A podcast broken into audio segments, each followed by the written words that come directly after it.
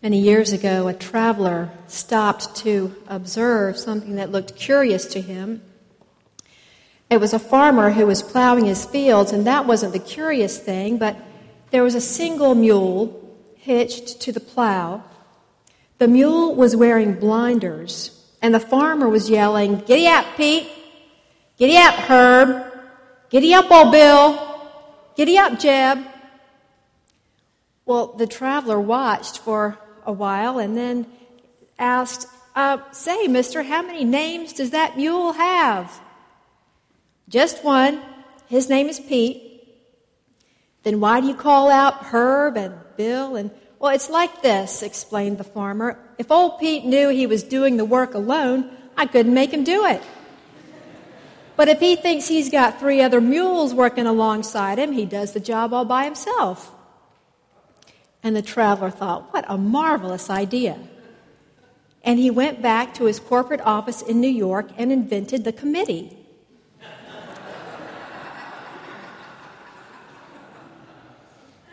Committees are great inventions for managers. Because committee, a manager can take a question or a problem and send it to a committee and then wipe his or her hands of the situation. Jesus didn't have that option. He was like Pete the mule, but he didn't have blinders on. He knew that he was running solo. He had his disciples and he had his other followers, but they were still learners. Because they hadn't ascended to the level of teacher yet, or we don't see that until the book of Acts, Jesus was pulling the plow all by himself. He was making all the hard decisions on his own. So today in the gospel, when he's confronted by a non Jew and a woman at that, then Jesus seems to struggle with his yoke. This is, to me, one of the most challenging stories in the Gospels because at first, it really doesn't show Jesus in a very good light. And it's the only passage that I can think of where this is true. It shows Jesus not as a knower, but as a learner, as a thinker, as one whose mind can be changed. Let's join him in the region of Tyre or Tyre, near the Mediterranean Sea, north of Galilee. Some Jews live in this area, but many of the inhabitants are what in Harry Potter books would be called half bloods Jews who had intermarried with those of other races. And so, to many of the Jews, the Syrophoenicians and others who were not Jewish were impure. They were not acceptable in God's eyes. Now, we don't know why Jesus was up here in the north. Maybe it was to get away. It seems like he was trying to hide in a way, he was trying to be inconspicuous. But his reputation had already spread outside of the Jewish world. And this foreign woman seeks him, finds him, and bows at his feet. What is Jesus thinking? To which committee can he send her? One Saturday morning a few weeks ago, I got a call from a woman I didn't know. She told me that she had come to the Roanoke Valley for a wedding, that while she was here, her appendix had burst.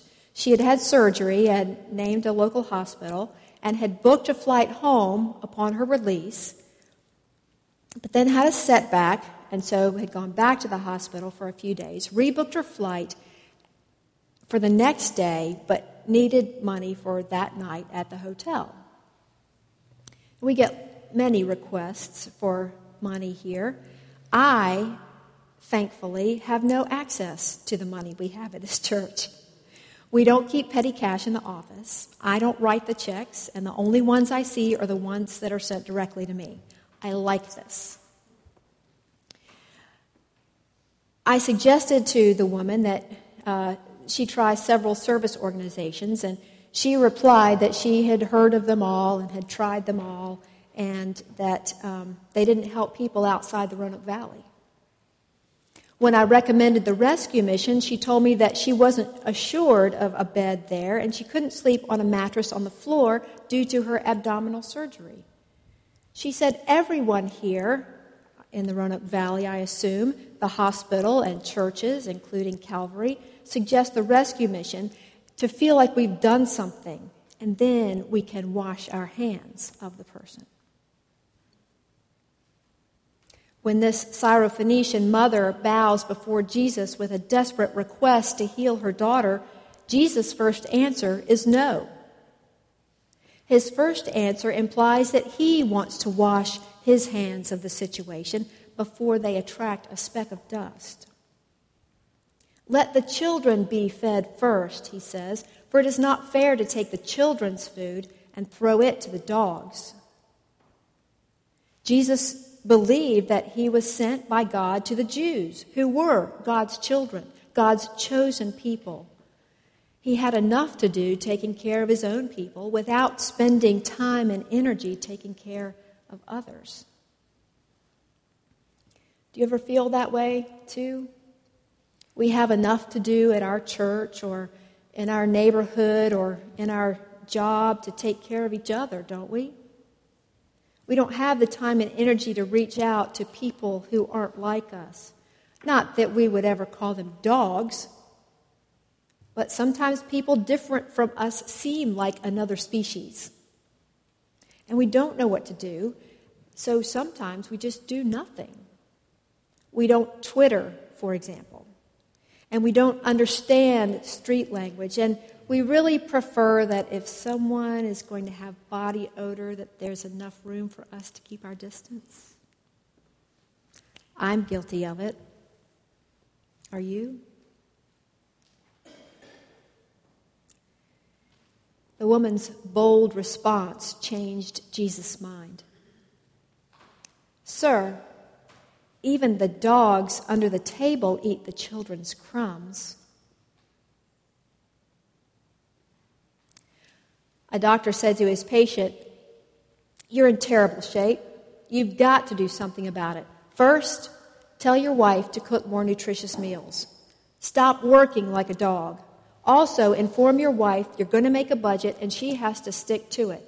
And have her keep the kids off your back so you can relax. Unless there are some changes like that in your life, you'll probably be dead in a month. The patient said, Doctor, this would sound more official coming from you. Could you please call my wife and give her those instructions? And when the man got home, his wife rushed to him. She said, I talked to your doctor. Poor man, you've only got 30 days to live.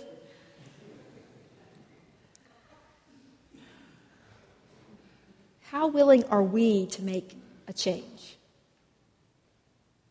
Jesus inspires us in this passage because he makes a change. The one who was closer to God than anyone in history was willing to respond with mercy and dignified grace.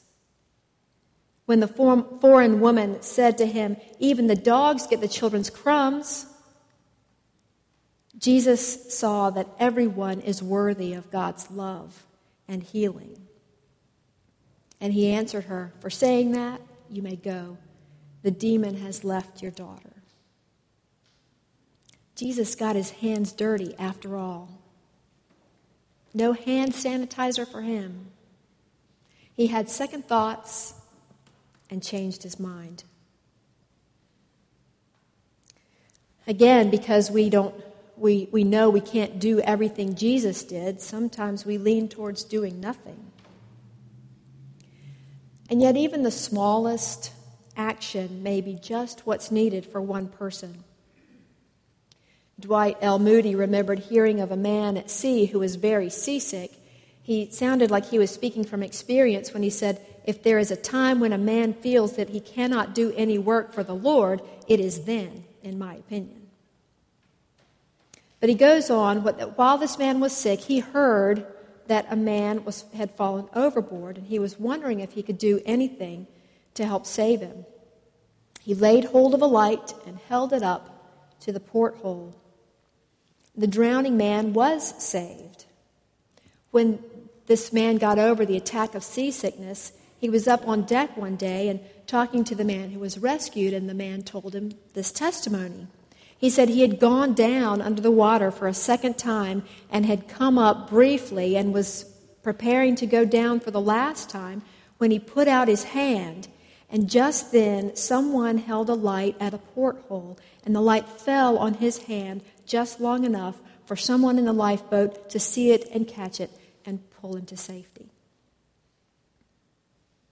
It seemed a small thing to do to hold up the light, and yet it saved a man's life. Moody admonishes us if you cannot do some great thing, you can hold the light for some poor, perishing person who may be won to Christ and delivered from destruction. Let us take the torch of salvation and go into these dark homes and hold up Christ to the people as the Savior of the world. With your level of energy and time, what one thing would you do? What light would you hold up?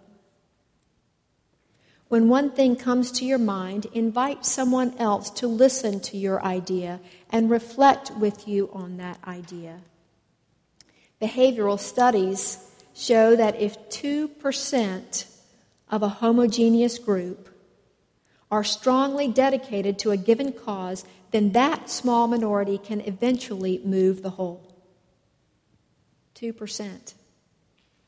That would be three people here. Maybe your first thoughts are like mine. Add one thing to my full schedule. Reach out to someone different from me. Speak out loud about, about my experience with God.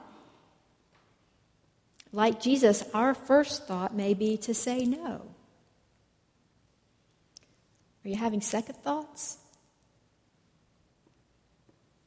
While this story is unusual in the New Testament, it's a gift to see this side of Jesus.